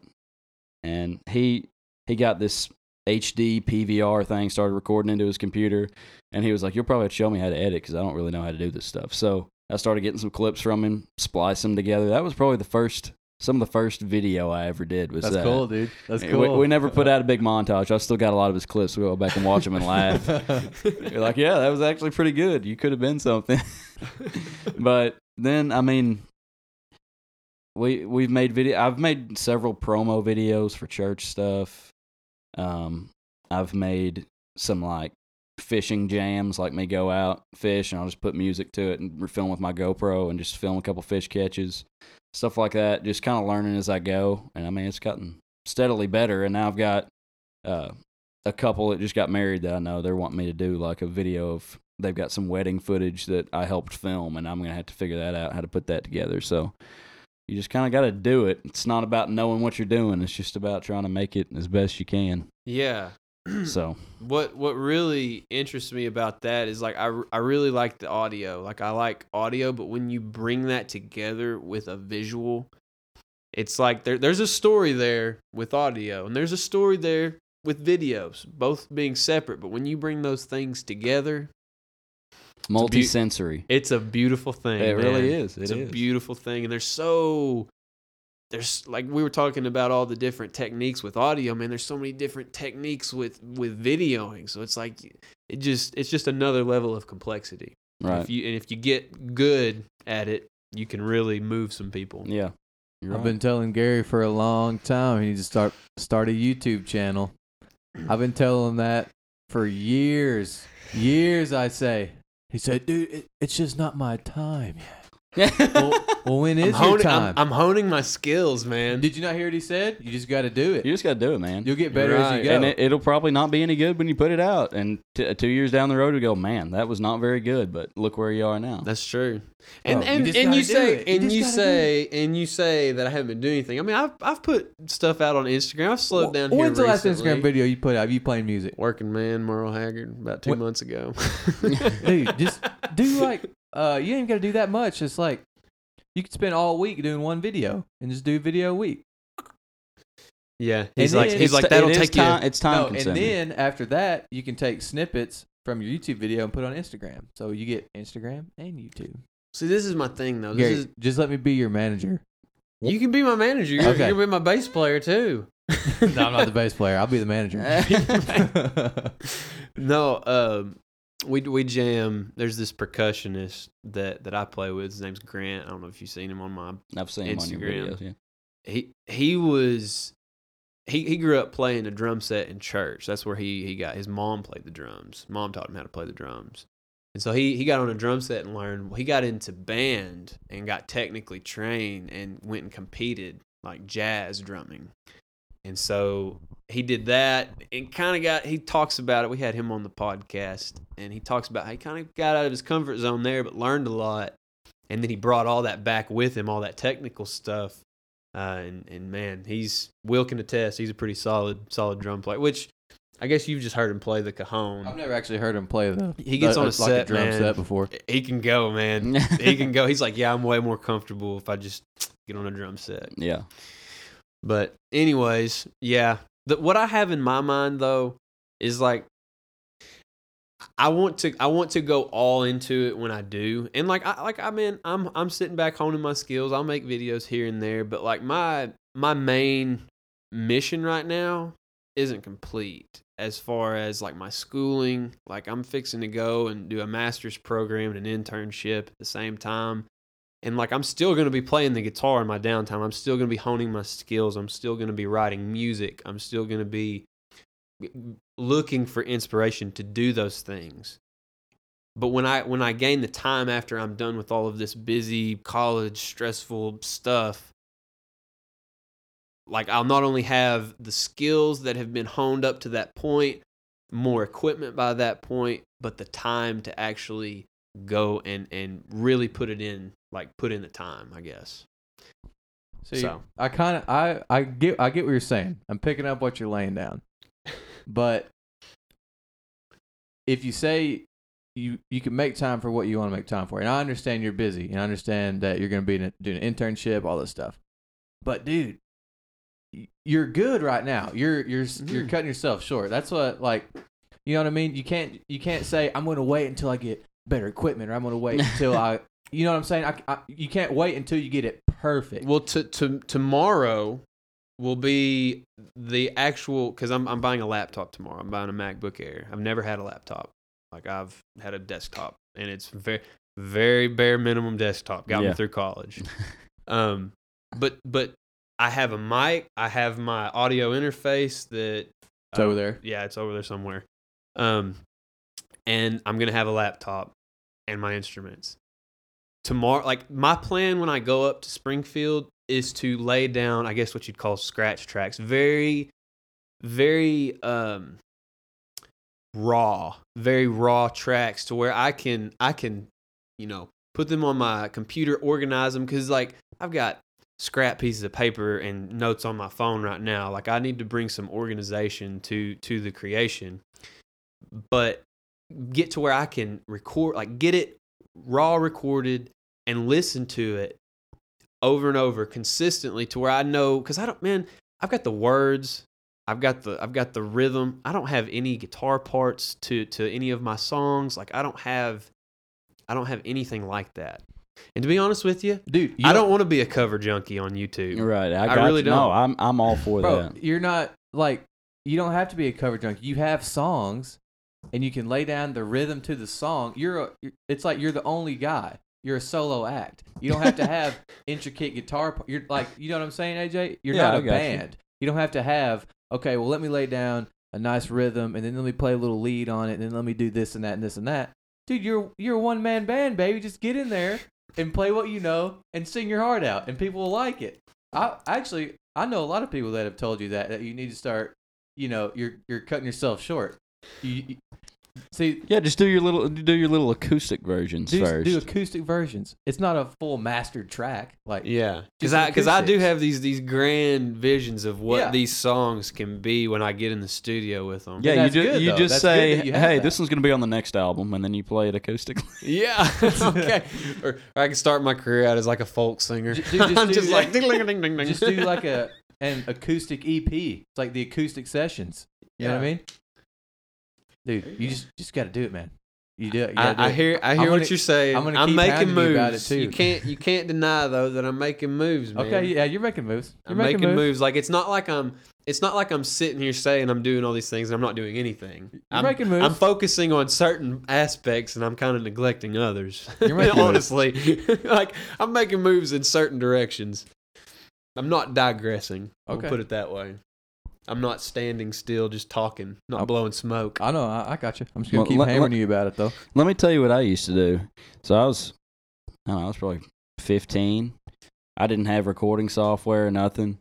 I had this Yamaha keyboard that my grandpa gave me when he got a new one. Okay, so this thing's probably from like the 80s, 90s. I don't know.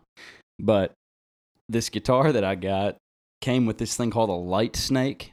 So just it's got a USB plug on one end. It's got like a quarter inch that you plug into your guitar on the other end.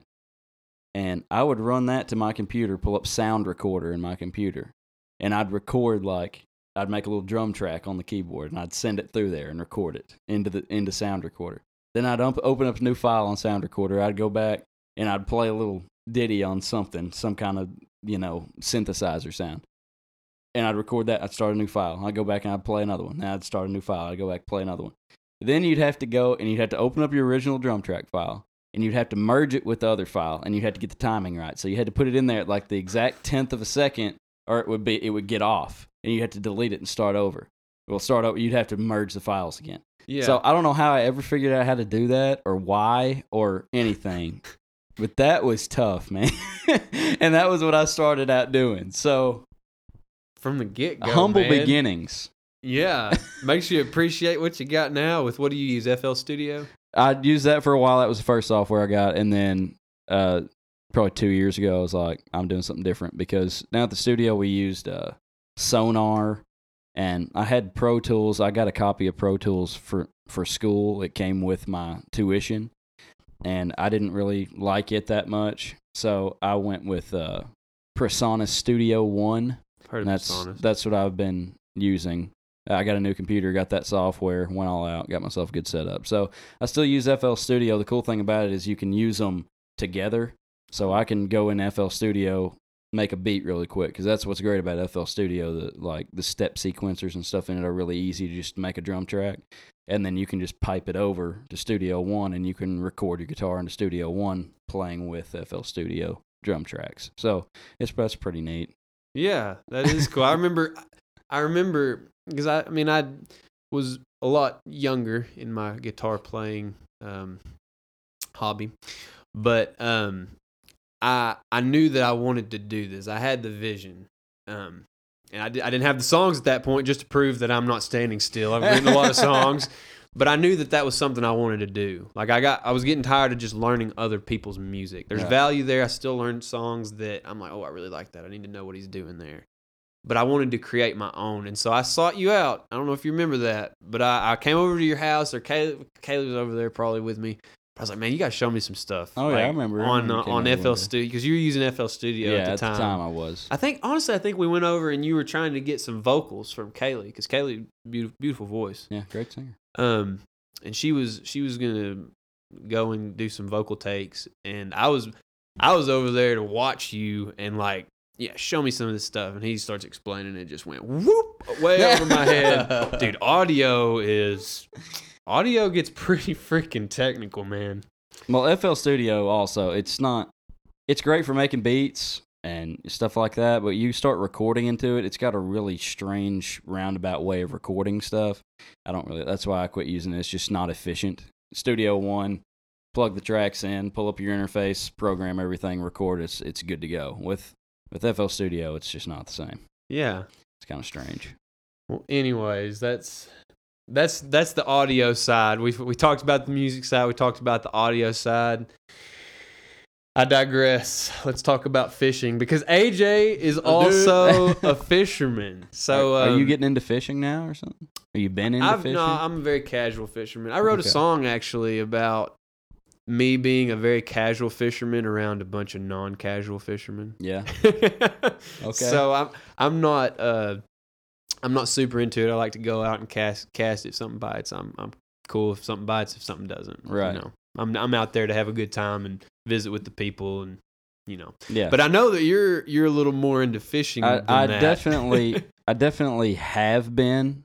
Uh, lately, not as much, but still fishing when I can. Yeah. But yeah, one time I was pretty, pretty deep in it. Yeah. So um, my uh, my ex girlfriend's brother Hans, real good friend of yours, uh, he was also really into fishing. I Yeah. got to hear about fishing all the time. Yeah. Uh, he'd be up late at night before a fishing trip, sorting and organizing his bait and tackle and Yeah, he's a little bit, a little bit over the top with his tackle. OCD. but uh, just talk about what you got. What got you into that? I mean, well, I, uh, I, I'd never really, I didn't like fishing that much. I liked fast action fishing. Like me and my dad go out to the pond or something and throw a worm out there and just catch brim, just little sunfish and stuff. And I mean, I want to catch something every cast. That was my idea. So yeah, like me and my dad, most experiences I had, we'd just go back to the pond and we'd see how many we could catch. And it was about every cast we'd catch like 120 in an afternoon. Oh, wow. and uh, we had some pretty high record numbers on that. So anytime anybody talked about fishing, I was like, ah, no, so I don't, I don't want to go to the lake and fish. It's not as fast paced. And a couple of my friends were were going night fishing a lot, and they're like, dude, you need to come with us. You, it's really fun. Just hang out.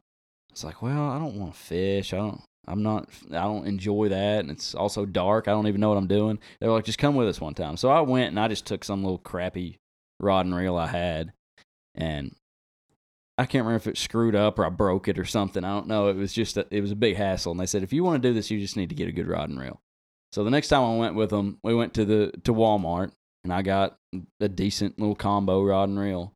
It went out there, and that that first night we were at at Cherokee on Greers Ferry, which it's an old you can't camp there anymore. You used to be able to, but there's a big boat ramp parking lot there, and we would uh, walk down to this kind of this little beach area. It was rocky, and I had casted, but it was dark. Couldn't really tell where I'd cast. I was like, I'm over, I'm over to the right, and my friend Malachi was standing next to me, and I thought I felt something, but it didn't really feel like a fish. I was like, "Where are you at?" I thought I cast over him, and he said, "Right here," and he was holding his bait in his hand, messing with it, and I was like, "Oh," and I pulled on it, and I was like, "Oh, there's a fish on there." He was like, "Here, reel it in, reel it in." And I started reeling it in. I was like, "I can't, can't reel it." I was like, "What's going on?" He's trying to get a light going where we can see what's going on. And I was like, I just can't reel it. I, I kept cranking it. Finally got it up there. Well, that thing came out of the water and it was a buffalo, like a carp, buffalo carp, splashing around out there. He was like, What have you got? And I just started backing up the bank. I had really heavy test line. I just backed up the bank with it. It drug it up there and we started diving on it, trying to hold it down. It was like 25, 25 pounds. so, like, the first real experience I had going night fishing, I caught this 25 pound buffalo. And there's a picture of me holding it up. I'm soaking wet, nasty, slimy. It's a disgusting fish. but it was huge. So after that, I was like, yeah, that's fun. And I caught a couple more that night. We were bass fishing, is what we were doing. And I caught a couple bass, and I was just like, it's pretty fun. I, ever since then, I just kind of got into it. Yeah. That I just I knew, man. There were there were a few trips we went on. Like we went on the mission trip. Went and Yeah. y'all fished on the King. But you, I just remember y'all being so into y'all. Oh, like, we were yeah, man, hyped. We're we're we're fig- like y'all y'all all had y'all tackle out. You're We like, man, did. Y'all were like comparing tackle. You're like, man, I got I got some of these. You got some of these. Like yeah, I was like, I'll go fish that little pond down there at Yeah. the bottom of the hill. No, that was that's that was fun. No, um, I'm sure. Are you familiar with Larry Nixon? Yeah. He's he lives out there or yeah, lived. Did he move now? We're, well, we're both related to him. Are you? Yeah, Yeah. yeah. how? I, I really don't know how Wow. either. It's through. I think you're actually related to him. I'm related through marriage, but we swam in his pool a bunch as kids, and he Yeah, gave he gave me a uh, an Abu Garcia reel, one of his tournament rod and reels. Oh yeah, that's the way to go. I, that's uh, most of my stuff's Abu Garcia. Yeah. Like I said, I'm I'm not I'm a very casual fisherman. I love to go out. I know how to you know, I know how to throw a freaking lefty reel, bait caster. Yeah. Zebco baby. but uh I'm I'm not if I don't catch anything, it doesn't bum me out. As long as I got good company. Right. Uh, just I've fun, been fun fishing in fishing. a while. I'm When was, talking the- when was the last while. time you went fishing? Uh, well, honestly, it's probably a couple months ago. But before that, probably a year. Yeah, man, I went down I love fishing though. I just never go. I, went I don't even have a rod and reel anymore. on the Archey, which is like kind of the the little uh, river. I think it's a creek. It's honestly a creek up in uh, Clinton. It's got it's got a lot of stuff. I was floating. We uh, it's a good floating creek, honestly. And we we were floating it one time, and I I was just kind of floating. I didn't even have a rod and reel or anything. I had this other guy with me, and I I look over beside me. It's a real calm spot. I see this gar the length of just the, like the length of my leg, like sitting by my leg, like just right there. I was like, "What? Whoa!" Like, whoa! It kind of freaked me out because Yeah, we were like in they're a scary. deep spot, yeah. And then like it just takes off. I was like, "Whoa!" And I was like, "Imagine if you caught something like that." I, So I was I've never caught a big fish like that. Gar are tough to catch because their mouths are like made of wood. Yeah. Snap the line. But anyways, no, uh, I guess I guess now I kind of want to ask you, um, which I, I asked you, you know, where do you think music is going to take you? But just an overall perspective of life. Like, what are some of your goals? Man. Um. Let me reword that. Yeah. What what what are your goals as far as like your career goals, uh, personal goals, and like what what legacy do you want to leave as far as like when you're older? Like who do you see yourself being? Okay, yeah, that's good. Um, okay, so, I mean, career wise, I mean, at some point, I would love to make a, a living making music, producing music, playing, whatever. The odds are slim, but it, I mean, it could happen. Stuff happens. So, I mean, I'm not ruling that out, but there's been other things I realize, you know, there's stuff that's really important in the world that other than just playing music. And, you know, I can I've had a lot of different jobs, had a lot of different experiences, and I know I can do about anything. It's just finding something that I would like to do. Because playing music like I do right now, if I could get a job that, that made good money, that I could still do what I'm doing right now, like that would be awesome. I haven't found that yet, just delivering bread still, but um, that that gives me a lot of free time where I can play music, I can be involved with church, stuff like that. But um, as far as I mean, so as far as career goals, like if I could have a if I could have a job that I didn't hate and I could still get to play music quite a bit, like I'd be I'd be happy with that. But I'd I'd love to make a, a living, have a career playing music, making music in some way. As far as a legacy, I thought about this a little bit because you always ask this question. yeah, I do. uh, It kind of starts with a story I was thinking about today, and uh, it goes all the way back to like a mission trip when I was I was probably fifteen or sixteen. We went to Jacksonville, Florida, and you talk about a pretty rough place. I didn't really know. I mean, Jacksonville, Florida. You think about the beach, think about all this nice stuff. Well, with this church we were staying at was in this. It wasn't really in a rough neighborhood. It's probably low middle class back around it, and we were kind of on the main road. But we would, the first time we went, we went to this park every day and did like day camps for the kids around. And a bunch of kids would just show up at the park and we'd play games with them, sing songs, do, you know, Bible school like stuff. And uh, we went to this one place at, at night. Sometimes we do block parties. So we'd go take big inflatables, we'd take snow cone machines, stuff like that. And we'd go to these low income housing, stuff like that. and just set up like out in their square out in the middle, and kids would show up, parents would show up, whatever. They'd come have a good time and play and stuff. And there's this one place we went. It was called Washington Heights, and uh, when, before we went, the people that were running like the mission organization, they were like, okay, when we say it's time to go, we got to pack up and leave. We said, okay. They said, it's th- this place we found out later, like record amount in Florida or in the in Jacksonville as far as 911 calls in like a month or year. It was ridiculous, astronomical numbers on on 911 calls. When we were out there, like we found shell casings. Um, it was rough. And so we get there, I don't know, it was that late afternoon. Kids are playing and stuff. All of a sudden you start noticing people they're coming out of their coming out of their houses. There's people kind of hanging around. And the lady came around, she was like, All right, it's time to go. And we were out of there so fast. Rolled up all the inflatables. I mean, you've seen those things go down. You know, the Mm. fa- you stop blowing the fans, they go down pretty quick. But we were climbing all over them, smashing the air out, rolling those things up, all drenched in sweat, and we took off out of there. Well, the next year when we went back, so we, we went to Jacksonville twice. I can't remember what year it was. It's probably 2009 or 10. And we went back the next year. Well, the first year we were doing day camps at that one park. The next year we did we went to Washington Heights. This bad place every day for for day camps. And these kids like I mean, we always say, you know, like kids say the darndest things and stuff like that. And it's because they hear their parents say something and then they'll use it out of context or just stuff Yeah. like that. Well, these kids, they're cut from a little different cloth. So this, the darndest things they say are way different. And I mean, we had kids cussing at us, fighting. And I remember this one day, this like changed my life forever. And we, there was these two kids and they were just into it for some reason. I don't know why. One of them got at the other one, the other one got at him. They're like 10, 11 years old at the most. And they're back and forth all day. We keep having to kind of pull them apart because they're about to fight. And we managed to get through the day. We, we sent one of them home because he just kept coming back over there and stirring stuff up. We're like, dude, if you're not to, you know, chill out, you got to leave. So him and one of his friends walked off. Well, we loaded the van up leaving at about lunchtime or a little after. And we went around, there was, the road kind of went to the right and around this building and they were out of sight. When we came back in sight, they're out there fighting. I mean, it was just immediately as soon as we left. And we van came to a stop, and I just dove out of the van, and I ran back over there, and I just yanked them apart, and I was like, "What the heck's going on?" And all these parents, this is the part. Oh my gosh, it just ticks me off. There's parents, people that probably don't have jobs, standing on their porches watching all this happen like it's not a big deal. And you can't blame the kids. Like this is all they see. They see you know, their brothers and their uncles fighting, gang activity, all this stupid stuff, and nobody takes responsibility for their kids. I mean, we, there was so many horror stories that like the mission people would tell us about stuff that went on out there, and just kids like girls, 12, 13, like their parents encouraging them to get pregnant so they could get another check, just stuff Yeah. like that. And I mean, it was ju- it was crazy, completely different world. And I just remember, I mean, I broke up the fight, left, and I mean, just no responsibility. None of the parents are backing me up out there. Yeah, y'all need to break it up, go home, whatever. No, they're just acting like, oh, it's no big deal that they're out here. I mean, they could kill each other.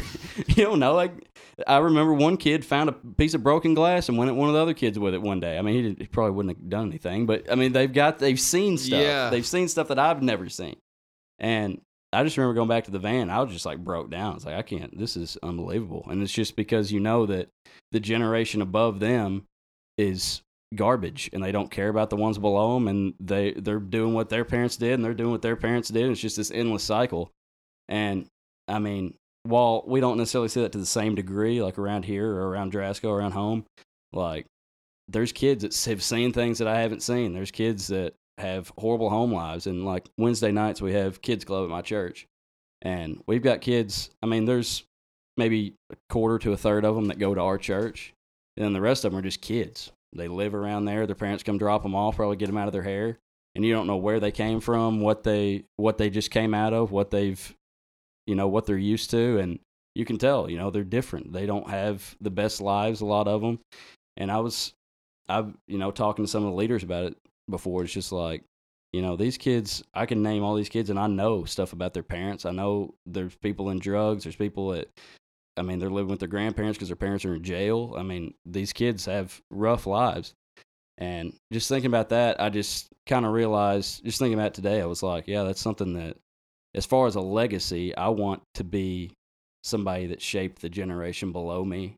So I don't want to be one of these irresponsible ones that leads them in the wrong direction. Like I think that's a responsibility that anybody, you know, if you're above 20, 18, 20 years old, the ones below you, they're looking at you. If you're if you're five years old, I mean, the kids that are the cool kids are the teenagers. If the teenagers are fighting all the time, stirring crap up, and acting ignorant, that's what they're gonna do. So I, I just just noticing that, just noticing the responsibility I have, and that's one reason that I'm really involved in my church. Is just I want to I want to shape that generation. So Yeah. as far as legacy, that's kind of what I want to leave behind. I want to I want to shape the younger ones. That that is such a good mentality to have. A lot of a very common phrase that I hear is that, "Well, I, I had to go through that when Yeah. I was a kid, so you so you do." And there and there's there's two sides to that coin. Right. There's there's very valuable lessons that that that phrase goes well with. It's like, yeah, I had to do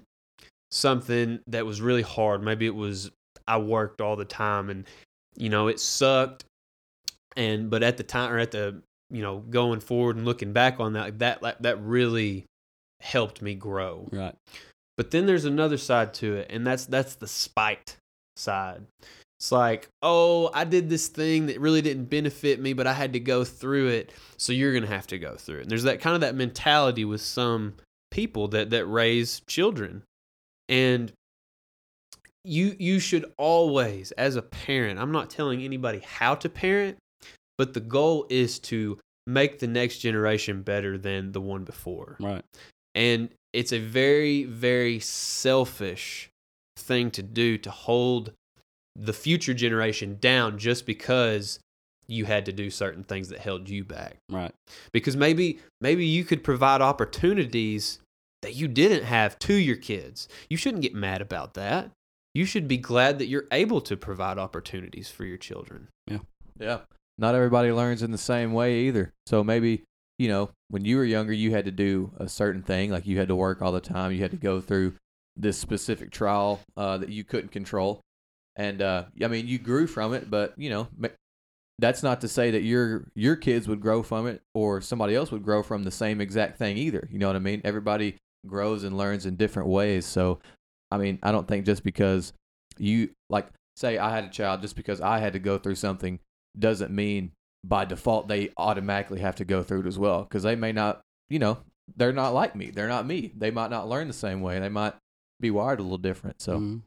You know what i'm saying yeah so i don't uh, that was a good point i don't think you should make somebody go through something just because you did and the more time you spend developing a relationship with your children, the more you. I'm speaking like I have a kid, but the you have a, you have a kid Gary? no, no, I don't. No, I don't. But the more time you spend with them and the deeper you develop that relationship, I feel like the better you get at making that judgment call because you know that kid better. Maybe they do need to go through something. I I'm the type of kid the fire's not hot until you touch it. I've got to do things and and get burnt a little bit to to learn. That's just how I'm wired. Um and my dad has seen that. He used to be really really hard on me and and tell me to not do stuff before I did it. And now he's like, you know, he's got to learn. He's got to go and that's that's his learning style. And it, it took him getting to know me better for him to realize that. Right. So develop a relationship with your kids and help shape them in a positive direction. Yeah, and that's all. That's all I'm trying to do. If I can make them ten percent better, just leave them with something that they'll remember. You know, Yeah. I mean, they're not getting it reinforced at home, so you got to do something. Somebody's got to take responsibility. And I, I was kind of talking about um like your your own children, but like you're talking about it you like you don't have to just do that with your children. It's like Right. you're involved in, in, in community groups, uh, in church activities. You have an influence in your position to affect kids outside. You don't have any kids. Right. but you are affecting children. You're helping shape children of the next generation. So that's that's awesome. Like uh there's a saying, I don't know exactly what it is, but about teachers. It's like teachers are underappreciated for what they oh, do. absolutely. And we we need we need really good teachers because they help shape the youth. That's right. i'm down with that But anyways, man. You got anything else for AJ, Will? dude no I really only had stuff about. Um, well, I just want to get to know AJ, so got that going. Got that going. and then, uh, you know, just the music stuff was really what I was interested in. yeah, I 'Cause know. I actually like to record audio and stuff, so got a couple pointers. Know what I'm saying? What, what Yeah. software are you using down there? GarageBand, baby, Uh, free. Hey, that's right. Work what you got. hey, you can make a hit on GarageBand. is the is the you were talking about Pro Tools? Is that the like the version? Uh, but I know there's a version like a full version you can buy of GarageBand. Oh no, Pro Is Tools that- is it's its it's a own separate thing. thing? It's that like one's called Logic. Logic. Okay. Logic Logic is- Pro. that's above Okay. Garage. Is Logic the only, only you can get it on MacBook and that's it? Yeah. Lo- yeah. Yeah. I hate stuff that you can only get on MacBook. yeah. I'm I'm honestly not an Apple guy, but I feel like it's I'm not so either. This is my wife's it's computer. so sta- it's so standardized, and I'm so dumb with computers. I'm like, I just want something that's kind of user friendly, Yeah. and that's I mean, I love the iPhone, but I've never had a Mac computer, mainly because they're so expensive. But yeah, I will never buy one. She got this one, so I, I'm gonna I have buy one tomorrow, and you're telling me not to buy one. No, No, get, I'm- get no, I- one. They're great. I said I wouldn't buy one. I inherited this one. You inherited it by Very- default. they're really stable. I mean, I, I that's what everybody in the music industry uses, so I'm sure there's a reason for that. Um, but they use Pro Tools too, and I, I can't get a hold of Pro Tools. Yeah. But at, at the time, I think Pro Tools, like back when I was learning, like that was the industry standard. I figure it still is, but I see a lot of different people using different softwares, so you can you can make a hit on anything. to Yeah. each their own, baby. Whatever Yeah. you like That's the right. best. Well, as you probably know, AJ, we always like to ask if you could leave the audience with one thing. If they never heard your voice again, it could be advice, it could be nuggets of wisdom, it could be really anything you want to leave them with. What would you What would you tell them? Okay. I'll leave it. I'll make it. I'll make it short and, and sweet. So I'd say, I would say, love God, love people, and take pride in everything that you do. I think that covers everything right there. That, That's what I like to hear. That's what I like to hear. I can get down with that. well, that that's awesome, man. You really did. This was a this was a unique podcast. Like I said, man, audio, especially in the the region that we grew up in, very small town, rural areas. You don't hear a lot of people that, that do this kind of uh, stuff. You're right.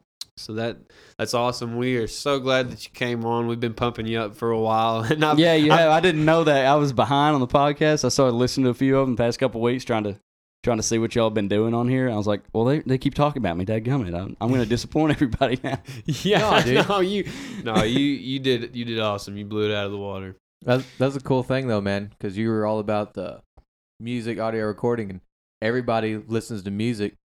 You know, even the most casual person doesn't know a single thing about music. They listen to it. So just to give them a little insight about what goes into the music, you know, that they listen to, not necessarily that they listen to, which they should go listen to Drasco Band. But you know what I mean? Just music in general, how it has it's a much it's a much more complicated process than just you turning on a song, you know. Yeah. And I say this all the time. When you see somebody, it doesn't matter what they're passionate about, but if you see somebody that's really passionate about something, it can evoke a, a passion within you. Maybe not for the same thing, but they see that. They see, dude, this guy's really into this. And they, they kind of get to see it, like what all goes into it. And they're like, oh man, he's he's putting in quite a bit of time and energy to to do this. And they're like, man, like I like so and so. I like this. I like this. I could do that. I could create something. I could c- develop a passion, really. So it's it's just inspiring to to hear people talk about what they like to do. And that's one of the unique things that I really like about our podcast is we bring all kinds of people on here that have all kinds of different trades, that have all kinds of different hobbies, perspectives, beliefs, and it's just it's just awesome to to get to gain perspective from people that on the surface you may not think that they're that interesting, but like I say all the time, everybody's interesting. You just No. got to get to talking Yeah. to them. That that's something I've been noticing. I just listened to the. I mainly just listened to the ones y'all had had guests on just over Mhm. the past couple weeks, and I was just like, man, these people. I mean, they probably don't look like much, and they don't. I mean, they're just they have a job that doing this, but it's like, wow, that's something I didn't know anything about. Yeah, It's the greatest podcast on the face of the earth. yeah, Dude, yes. Actually, I lost that. I need to record that again. do. I Yeah. did, but I forgot. the greatest podcast. Yes, you do. 'cause Do we- it- it is. We need, accurate. we need to make a little jingle for the middle of it. You know what I mean? You got the song going, and then you can make a little jingle for Yeah. Okay. No, man. Yeah, we we learn like Will. This is the first time you've met him, and we go way back. But there's a lot of things, man, I don't know about you, Right. and even the ones that have come on that we know really well, we figure out pretty incredible things about them. We had one guy on here that's writing a novel, and I would have Zach Mahan, our good friend. He's he like one of his things. He wants to write a novel, and like no, no idea, no idea he You wanted to didn't do know? that. Yeah, and he's like actually put work into it. Like he sat down, he's tried to determine like what kind of style he likes to ride in and everything, and just gotta gotta get to talking, man. Casual It's conversation. the power of the casual conversation. Casual conversation, baby. yeah. Well, anyways, we we really want to thank you for coming on. I know that it's it's quite a bit of a drive to, Yeah, to for get real. over Uh, here. Yeah, well, it was a little ways. Yeah, about an hour. About an hour. No, I've enjoyed it. I was glad that I got to be part of it. Yeah, for sure. Well, anyways, with uh, with that being said, I am on Instagram at Gary the Great ninety six and on Snapchat at Gary G A I R Y. And you can find me on Instagram at will underscore Pennington zero zero on Twitter at the scavenger twenty three and on Snapchat at the scavenger. AJ, give us your Social media. social medias So- and give us the social medias. Drasco Band social medias. Yeah, uh, Drasco Band is super easy on everything. It's just at Drasco Band, all lowercase. And we're mainly on Facebook. We're on Instagram, but if you want like updates, events, stuff like that, it's definitely on Facebook. Facebook baby. And me, myself, I'm A Rob 13, and it's all lowercase A R O B, two underscores, one three Mm, on mm. Instagram. on Instagram, baby. Go check them out. Give them a follow. Before we go, go check out Drasco Band on YouTube, Facebook, wherever Drasco Band is. Get your copy Yeah. of what's it called, Gary? 72530. Seven two five three oh. oh. Go zero. get your copy. Yeah, man, I'm gonna oh. learn the I'm gonna learn the the zip code to Drasco Yeah. by the end. No, man, I plan on bumping this on the way home. I plan on it. bumping Let me it on what the way home for sure. I'll I'll give you my feedback and. As a, as a musician that, that likes feedback, I won't just tell you, "Oh man, it sounds really good." No, like no, I'll that's get, perfectly fine. I'll give you some feedback. yeah, I want the honest I- I feedback. Constructive appreciate criticism, that. baby. What helps you grow. You're right. That's right. But rock and roll, man. That's all I got, Gary. You got anything else? That's all I got. And with that being said, we'll out. this is up later.